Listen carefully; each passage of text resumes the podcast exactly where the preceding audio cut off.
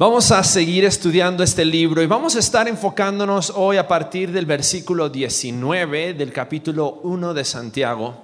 Y vamos a estar hablando acerca de lo que significa realmente vivir la palabra de Dios. Hemos estado viendo en estos últimos dos domingos acerca de las pruebas y de las tentaciones y la diferencia que hay entre, entre esas dos. Porque las pruebas son la obra de Dios para llevarnos al siguiente nivel de madurez espiritual. Es la obra a través de la cual Dios quiere seguir trabajando en nuestras vidas y formando nuestro carácter, formando nuestro temperamento. Es, es la obra de Dios, las pruebas. Pero al mismo tiempo, de repente, en la prueba puede haber una tentación.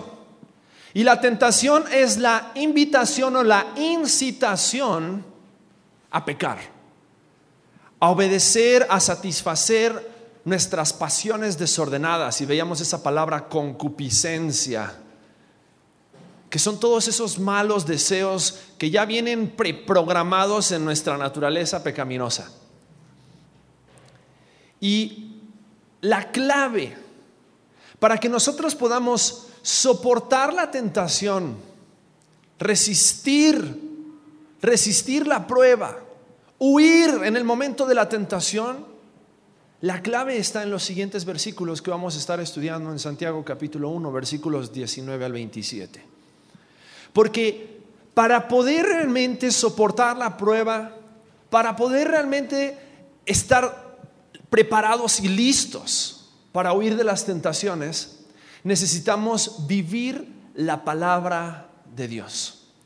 Entonces quiero invitarte a que cierres tus ojos, vamos a orar antes de empezar con este tema y vamos a pedirle a Dios en este tiempo que hable a nuestros corazones, porque muchas veces recibimos palabra, escuchamos la palabra, pero eso es muy diferente a vivirla, a obedecerla. Padre, te queremos pedir, Señor, en este momento que tú ablandes nuestro corazón, porque queremos escuchar tu voz y aquello que escuchemos queremos llevarlo por obra, queremos ponerlo en práctica, Dios.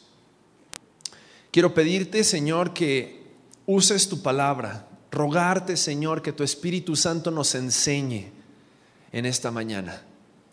Muévete, Dios, en medio de nosotros y toca cada corazón para que podamos, Dios, permitir esa obra que tú quieres hacer en cada uno de nosotros. Te lo pedimos en el nombre de Cristo Jesús. Amén. Amén. Eh, Alex terminó la semana pasada en el versículo dieciocho de Santiago capítulo uno y quiero, quiero volver a leerlo, porque el versículo diecinueve, que es el versículo donde vamos a empezar nuestra lectura el día de hoy, dice: por esto.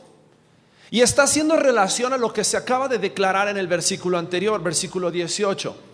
Dice: por lo que dice el versículo dieciocho. Y empieza el versículo diecinueve. Entonces el versículo dieciocho dice así: él, hablando acerca de Dios, de su voluntad nos hizo nacer por la palabra de verdad, para que seamos primicias de sus criaturas.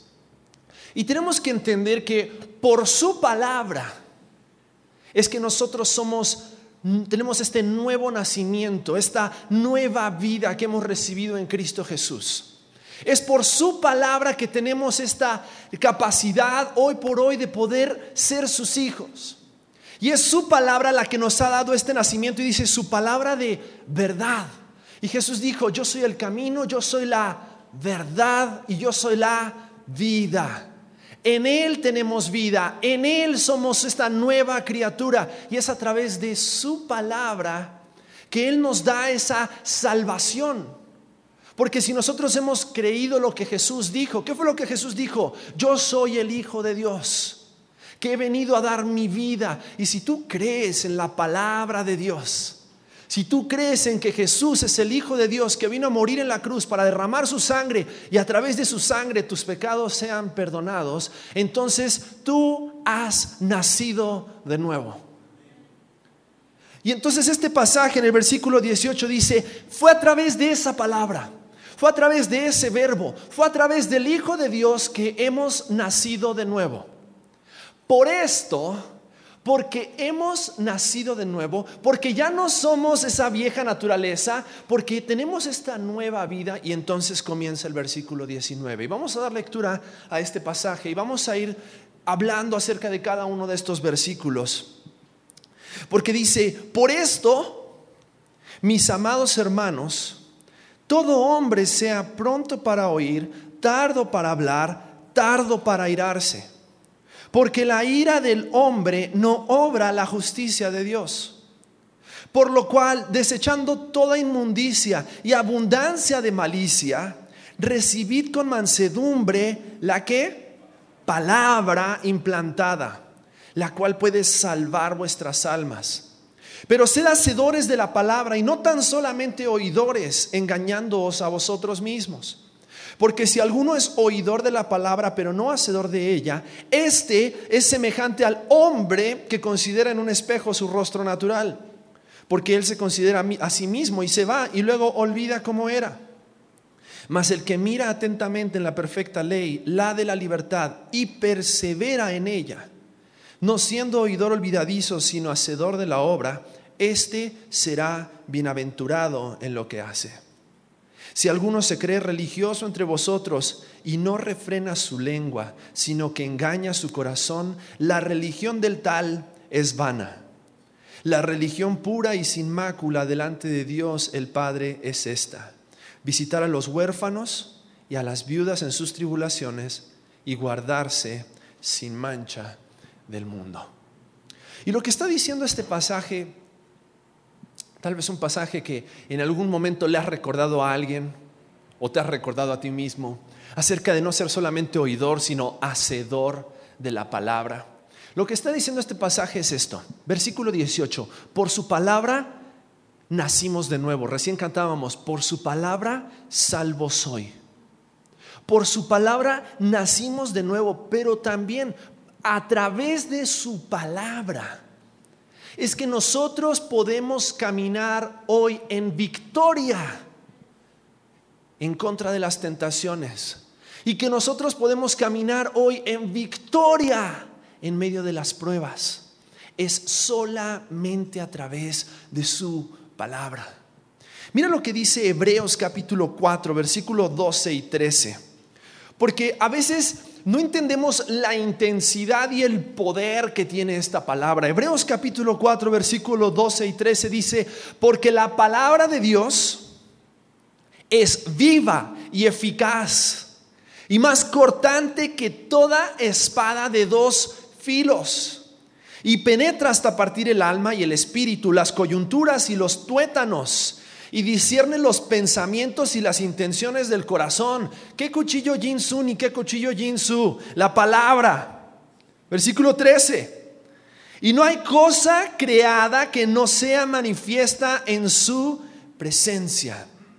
Antes bien, todas las cosas están desnudas y abiertas a los ojos de aquel a quien tenemos que dar cuenta. ¿Sabes por qué la palabra es tan poderosa? Porque la palabra está viva. La palabra conoce, la palabra ve, la palabra discierne. La palabra no solamente ve lo superficial, no solamente ve cómo te arreglaste hoy, no solamente ve si te pusiste camisa o si viniste de playera. La palabra ve mucho más allá. La palabra ve tu corazón, la palabra ve tus intenciones, la palabra ve tus pensamientos. La palabra de Dios, dice, es poderosa. Es más cortante que espada de dos filos. Y penetra hasta lo más profundo de nuestros corazones. Y gracias a que penetró hasta lo más profundo de nuestros corazones, recibimos la salvación en Cristo Jesús.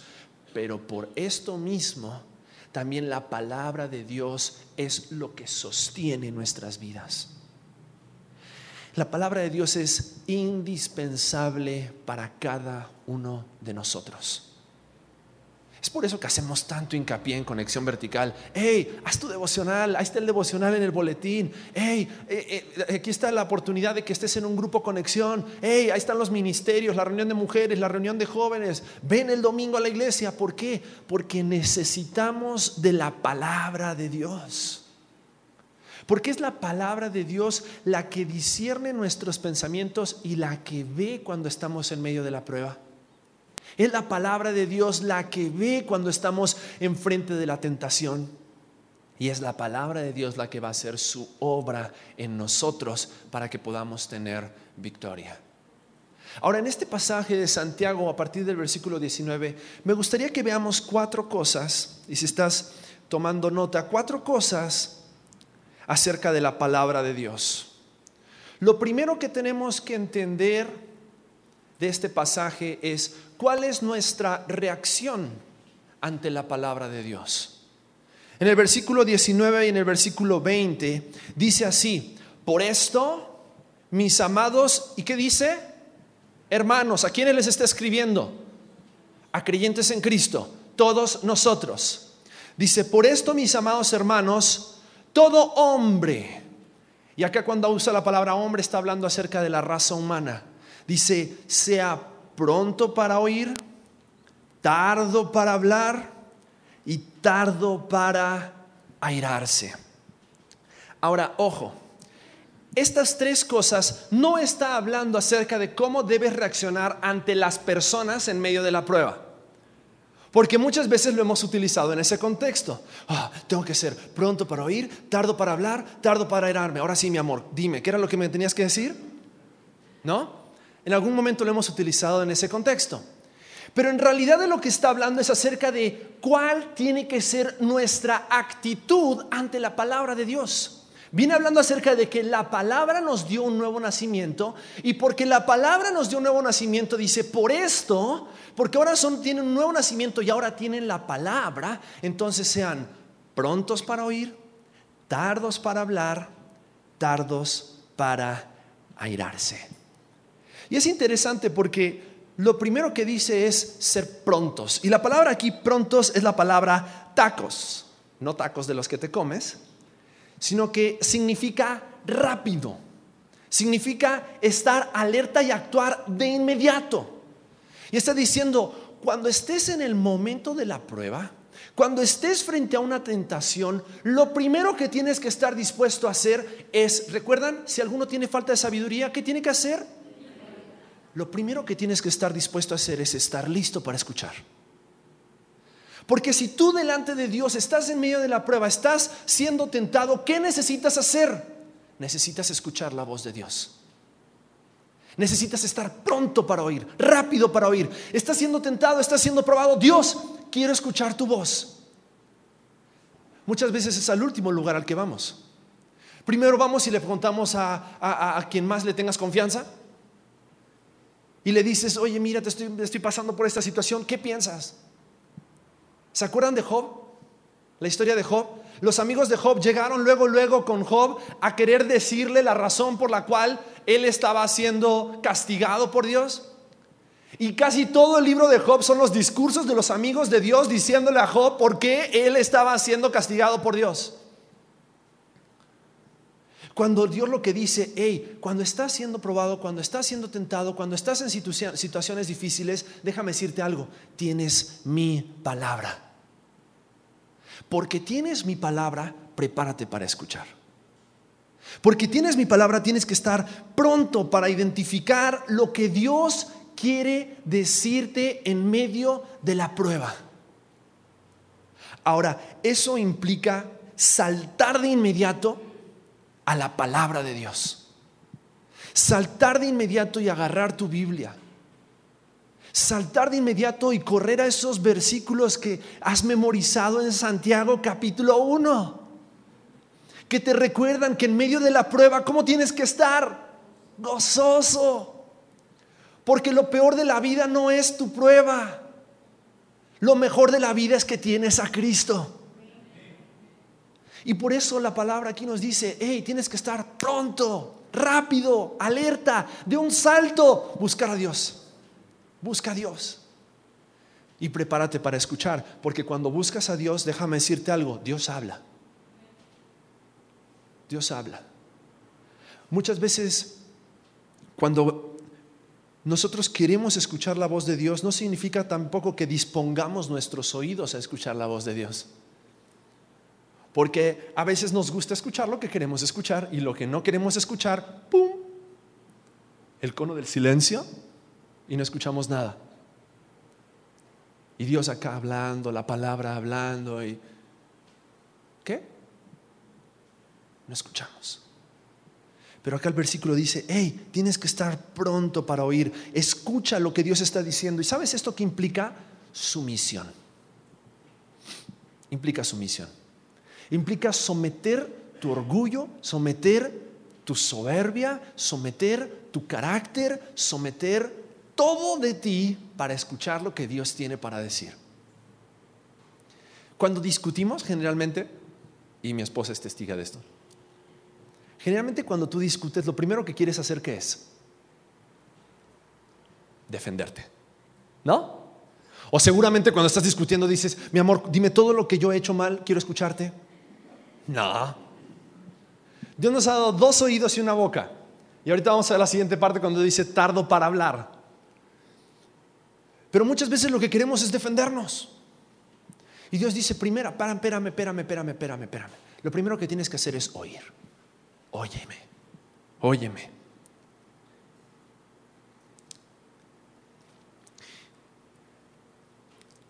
Yo creo que hay muchas personas que no están teniendo victoria en medio de la tentación y que se están hundiendo en medio de sus pruebas porque no están escuchando la voz de Dios. Porque el último lugar al cual están yendo a buscar consejo es a la palabra de Dios. El último lugar y la última persona a la cual buscan es a Dios en oración,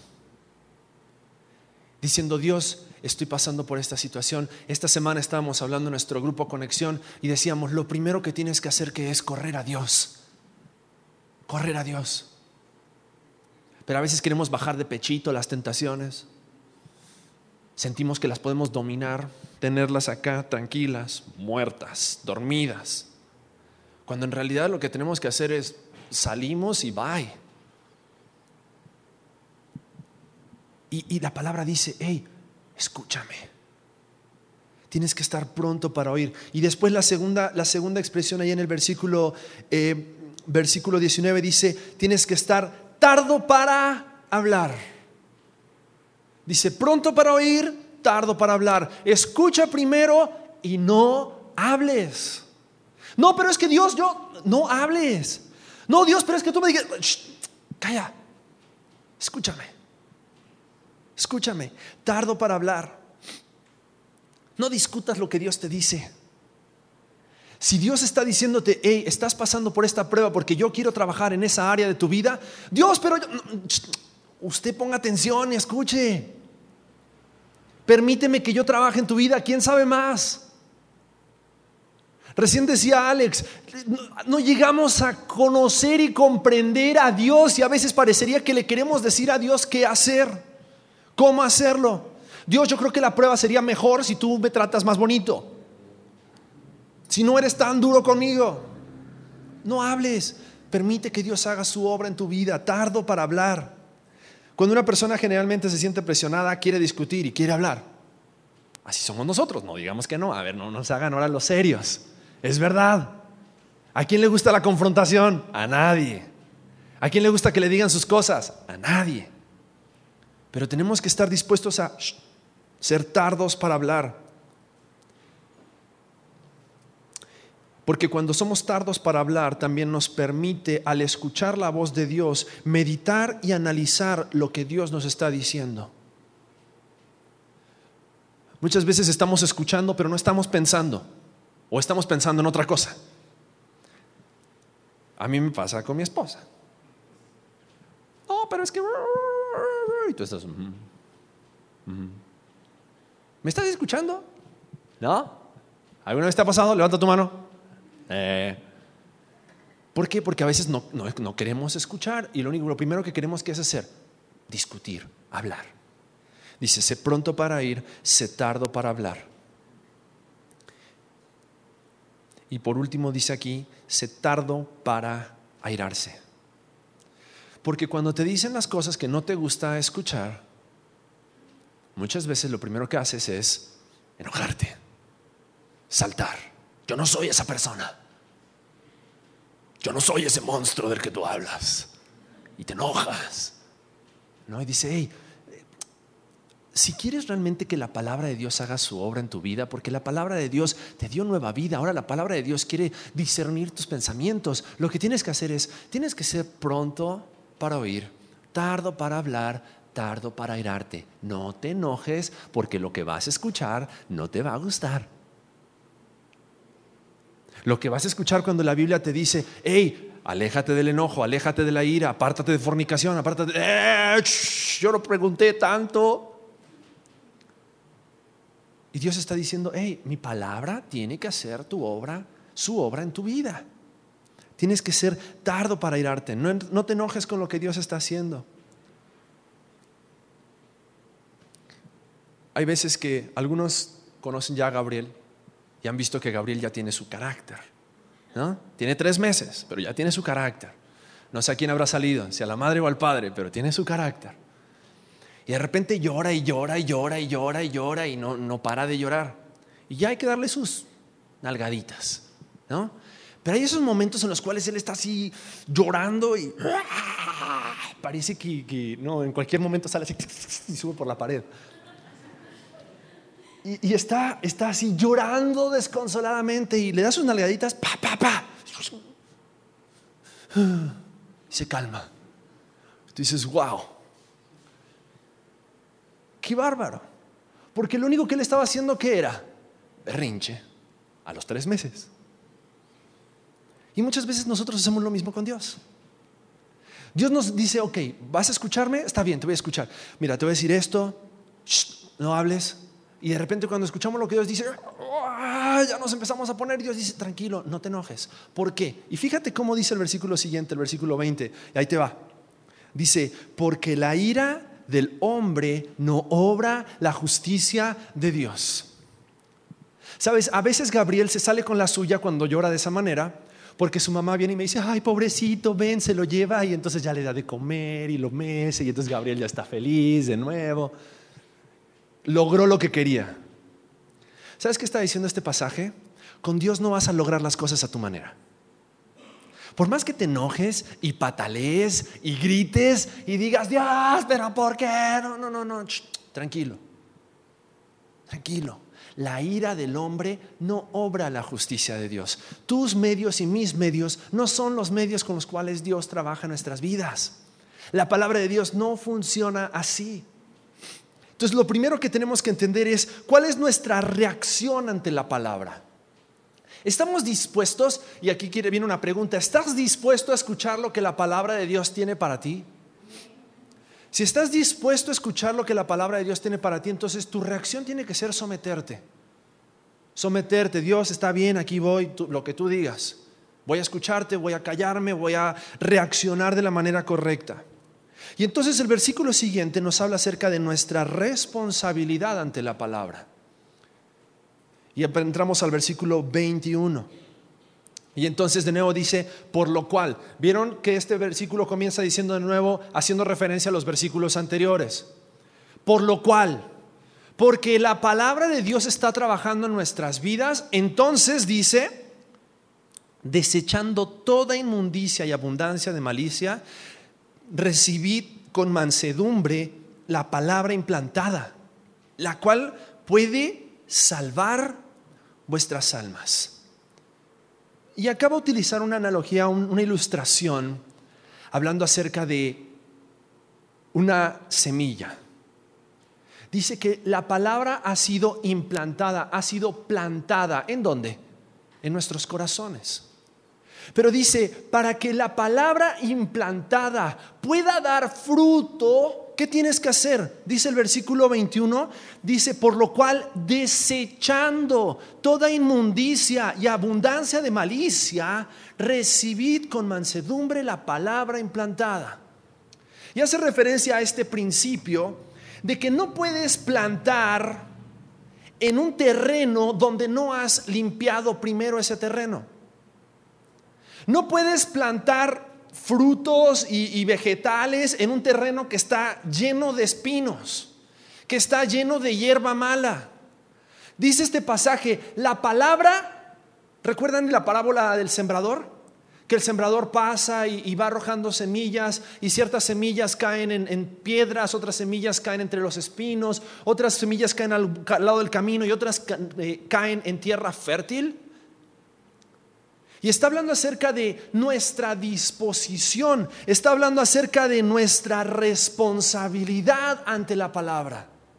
Ante la palabra de Dios tenemos que estar dispuestos a preparar nuestros corazones. Y lo que está diciendo este versículo es lo siguiente: si tú quieres que la palabra implantada en tu corazón haga el efecto que la palabra puede hacer en tu vida, necesitas preparar el terreno. Y para preparar el terreno necesitas quitar todo aquello que va a ahogar la palabra de Dios.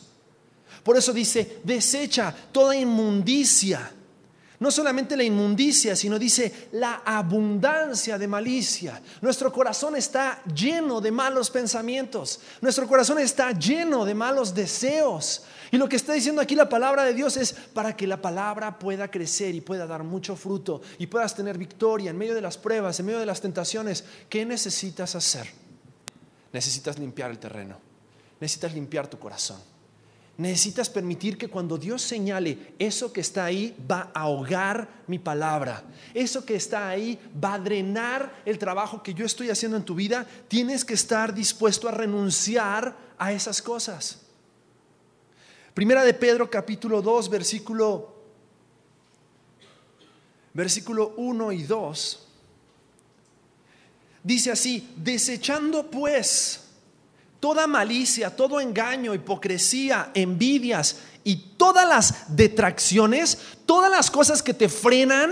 Dice, una vez que has desechado todas esas cosas, versículo dos, desead como niños recién nacidos la leche espiritual no adulterada, para que por ella crezcáis para salvación. Sabes, la palabra implantada en tu corazón va a traer salvación. Pero esa misma palabra que ha sido plantada en tu corazón no solamente quiere darte la salvación, quiere que tú des mucho fruto. Pero para que puedas dar fruto necesitamos limpiar nuestros corazones. Esa es nuestra responsabilidad. Necesitamos alejarnos, apartarnos de toda maldad. Necesitamos alejarnos de todo aquello que nos incita al pecado, de todas esas cosas que van ensuciando de nuevo el terreno que Dios está sembrando y Dios está trabajando. Y Dios con su palabra, porque la palabra discierne y conoce todos los pensamientos y todas las cosas que hacemos, con su palabra nos va señalando y nos va mostrando: eso no va, no va en este terreno, ¿eh?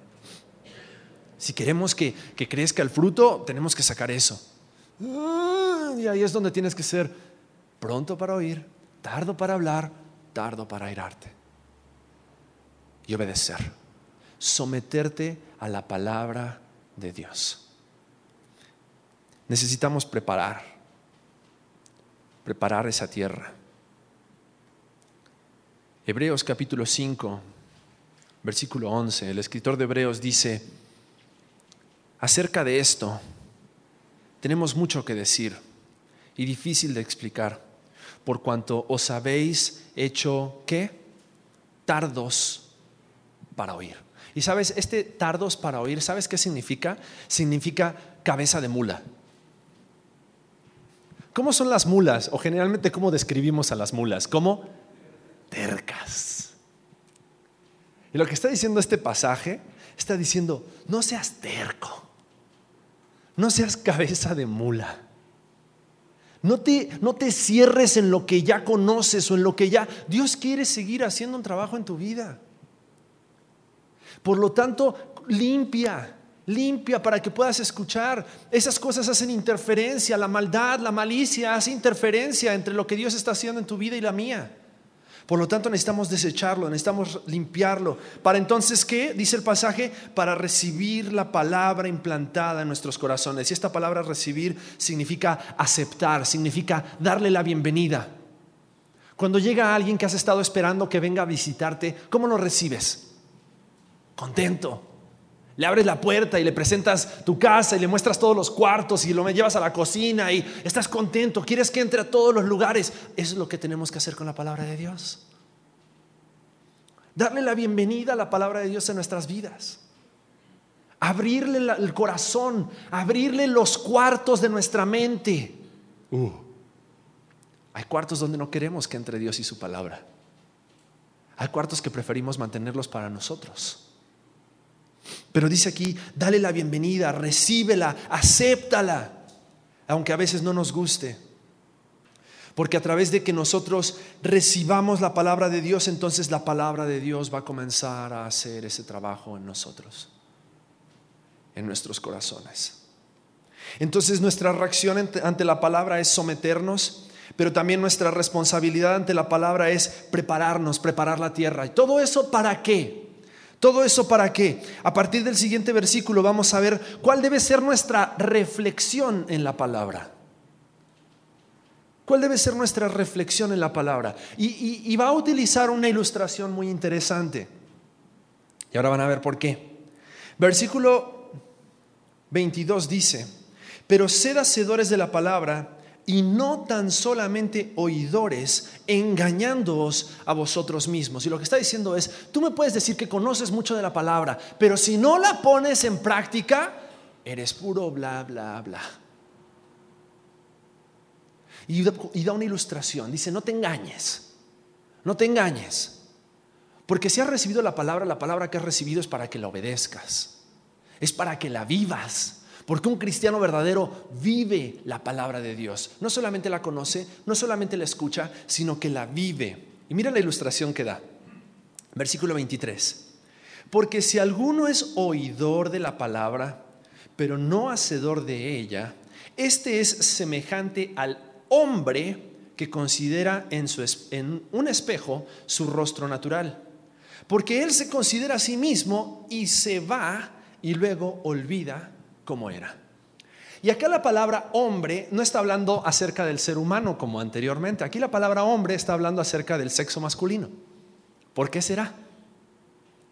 Fíjate, dice versículo veintitrés: si alguno es oidor de la palabra pero no hacedor de ella, este es semejante al hombre que considera en un espejo su rostro natural. ¿Por qué crees que no dice es semejante a la mujer?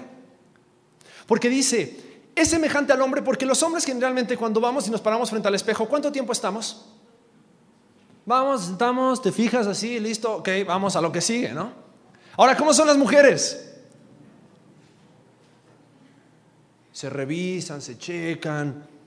El otro día me subo al carro y veo el retrovisor mirando para acá, los dos espejitos de acá arriba así abiertos. Y digo, ¿qué pasó aquí? Digo, Michelle, ¿tú moviste todo? Ay, es que quería verme en el espejo porque quería... Las mujeres se detallan en el espejo. Nosotros los hombres no. Nosotros muchas veces vamos, nos miramos frente al espejo y ¿qué hacemos? Nos vamos. Y yo, luego viene tu esposa por detrás, espérate, espérate, espérate, que tienes... Y, no, no pasa así, no les ha pasado así. Hay algunos hombres que no, son medio... Y, y les gusta estar más frente al espejo. Pero acá utiliza la ilustración con un hombre. ¿Por qué? Porque los hombres generalmente somos bastante descuidados cuando estamos frente al espejo. No prestamos mucha atención. Y acá está diciendo lo siguiente. Si tú eres un oidor de la palabra, pero no eres un hacedor de la palabra, eres una persona que se mira al espejo y en lugar de prestar atención mirando al espejo, nada más te miras así por encimita y te vas. Cuando la palabra de Dios lo que quiere hacer es reflejar aquellas áreas en las cuales tú y yo necesitamos cambiar. Pero a veces, y déjenme decirles algo, un versículo al día no es suficiente. Es que a mí me mandan un devocional por WhatsApp, no es suficiente. Es que yo leo las, las imágenes de Facebook, esas que tienen un versículo y las comparto, eso no es suficiente. Tienes que reflejar tu vida a la luz de la palabra de Dios. Porque la palabra de Dios, dice, es como un espejo en el cual tienes que dedicar tiempo. Dios quiere que te claves mirándote al espejo. Y Dios quiere que te mires cada poro. Dios quiere que te mires cada ceja fuera de lugar. Dios quiere que prestes atención a lo que Él quiere mostrarte en su palabra. Por lo tanto, necesitamos pasar un poquito, no, mucho tiempo frente a la palabra de Dios. Todos los días, todos los días, porque no es que hoy me peiné y mañana amanezco igual, ¿o sí? No. Aunque hay algunas mujeres que no se bañan por varios días para mantener su alaciado, ¿verdad? No sé por quién lo diré. Hoy duermo en el sillón, muchachos. Eh, pero muchas veces parecería que no nos importa ir y buscar lo que Dios tiene para nosotros cada día, cada día en su palabra. Por eso el pasaje dice: hey, si alguno es oidor de la palabra pero no es hacedor de ella, este es semejante al hombre que considera en un espejo su rostro natural, porque él se considera a sí mismo y se va y luego olvida cómo era. Te olvidas. Y lo que Dios quiere es que nosotros estemos tiempo en la palabra, porque cuando el reflejo que tú ves en la palabra, mira lo que dice Salmo, el, el segunda Corintios capítulo tres versículo dieciocho. segunda Corintios tres, dieciocho dice: por tanto, nosotros todos, mirando a cara descubierta como en un ¿qué? Espejo, la gloria del Señor, somos transformados de gloria en gloria en la misma imagen, como por el Espíritu del Señor. Cuando tú pasas ese tiempo frente al espejo, dice la palabra que eres transformado conforme a la imagen del Hijo de Jesucristo. Y esa es la obra que Dios está haciendo en nuestras vidas, la obra que Él quiere seguir haciendo. Y interesante, porque fíjate después el versículo siguiente, el versículo veinticinco de Santiago capítulo uno. El que mira atentamente en la perfecta ley, la de la libertad, y persevera en ella, no siendo oidor olvidadizo, sino hacedor de la obra, este será bienaventurado en lo que hace. Si tú eres una persona que busca la gloria de Dios todos los días y permites esa obra de transformación en tu vida, dice aquí, vas a poder vivir en esa libertad. A veces vemos la, la, la palabra de Dios como restricción, pero la vemos como restricción cuando nuestra vida está llena de pecado. Pero cuando hay obediencia a la palabra de Dios en nuestras vidas, lo que la palabra de Dios hace es trae libertad. El Salmo ciento diecinueve, versículo cuarenta y cuatro y versículo cuarenta y cinco dice, el salmista, el rey David dice: guardaré tu ley siempre, para siempre y eternamente, y andaré ¿en qué? En libertad, porque busqué tus mandamientos. Busqué tus mandamientos.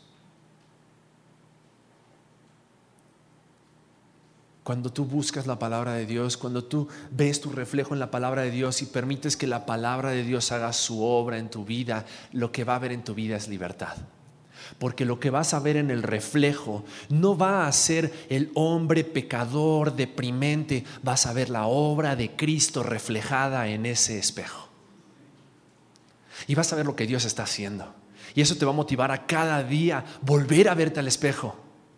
Porque no te ves en base a todo lo que no has hecho, te ves en base a lo que Dios está haciendo en tu vida cada mañana y lo que Dios quiere seguir haciendo por el resto de tu vida. Y ya para terminar, en este pasaje de Santiago vimos cuál es nuestra reacción, debe ser nuestra reacción ante la palabra, nuestra responsabilidad ante la palabra, nuestra reflexión en la palabra, pero también cuál es la respuesta a la palabra. Porque el final de este pasaje dice así: si alguno se cree religioso entre vosotros, si alguno se cree muy muy conocedor de la palabra y dices: no, yo la Biblia me la sé de tapa a tapa, los sesenta y seis libros de la Biblia te los digo de, de, de, de, de adelante hacia atrás, de atrás hacia adelante, me sé todo un libro de la Biblia, me sé el Salmo ciento diecinueve de memoria. Si alguno se cree religioso entre vosotros y no refrena su lengua, sino que engaña su corazón, la religión del tal es vana. Y lo que está diciendo es: no vas a engañar a nadie. Un cristiano no solamente conoce, un cristiano verdadero no solamente conoce la palabra, la vive. Y el que vive la palabra va a ser evidente en su vida que va a reflejar la palabra de Dios en todo lo que hace, en todo lo que dice. Y eso se va a ver porque su vida va a estar llena de generosidad, llena de bondad, llena de la gloria de Dios. Por eso el último versículo, el versículo veintisiete dice: la religión pura y sin mácula delante de Dios el Padre es esta, visitar a los huérfanos y a las viudas en sus tribulaciones y guardarse sin mancha del mundo. Un cristiano verdadero que vive la palabra va a ser un cristiano que va a estar dispuesto a dar su vida por servir a otros, por amar a otros, por dar a otros, por cuidarse y apartarse del pecado, para que la palabra de Dios haga su obra en su corazón. Eso es lo que Dios quiere hoy de ti y de mí. Y la pregunta es, ¿qué tanto? No es ¿qué tanto oíste? Es ¿qué tanto vas a aplicar? No te quedes solamente con ser un oidor. El desafío es que seas un hacedor de la palabra, que la lleves a la práctica. Que esta semana no solamente busques la palabra por sus bendiciones, sino que busques la palabra para que la palabra haga su obra en tu vida. Entonces puedas ver las bendiciones en tu vida. ¿Nunca han visto una persona que compra una Tootsie Pop solamente por comerse el chicle? Que agarra la Tootsie Pop y ¿qué estás haciendo? Es que quiero llegar al chicle. Muchas veces somos así con la palabra de Dios. Teniendo la palabra de Dios y pudiendo disfrutarla, para poder llegar al centro de la palabra, para poder ver las bendiciones de Dios, porque Él está transformando nuestras vidas. Solamente tenemos la palabra por lo que le podemos sacar a la palabra, en lugar de que lo que la palabra puede hacer en nosotros. El problema es que cuando solamente tienes la palabra por las bendiciones, solamente compras la Tootsie por el chicle, cuando se acaba el sabor del chicle, ¿qué pasa? Lo escupes. No seas un creyente que está con la palabra solamente por el sabor. Permite la obra de Dios en tu vida. Refléjate ante la luz de la palabra para que Dios te muestre. Limpia tu vida de, tu, de todas aquellas cosas que Dios te está mostrando, para que Él se glorifique en tu corazón. Amén. Dios quiere que seamos cristianos verdaderos, que vivamos todo de la palabra. Y entonces Él va a, a, a permitirnos ver y disfrutar de sus bendiciones como un premio, como una bendición, y que podamos glorificarle a Él por lo que Él está haciendo en nuestras vidas. Vamos a cerrar nuestros ojos y vamos a orar para terminar. Padre, te amamos y te damos gracias, Señor, por lo que tú haces en nuestras vidas. Gracias porque nos das tu palabra y la tenemos a la disposición, la tenemos en papel, la tenemos en el iPad, en el iPhone, en el teléfono, en donde sea. Que podamos, Señor, buscarte y amarte y, y al, al encontrarte, Dios, en tu palabra, podamos ser sensibles y obedientes a lo que tú nos quieres enseñar. Que no seamos solamente oidores olvidadizos, sino hacedores de la palabra. Que nos sometamos a tu palabra y seamos obedientes. Te lo pedimos, Dios, todo esto en el nombre de Cristo Jesús. Amén.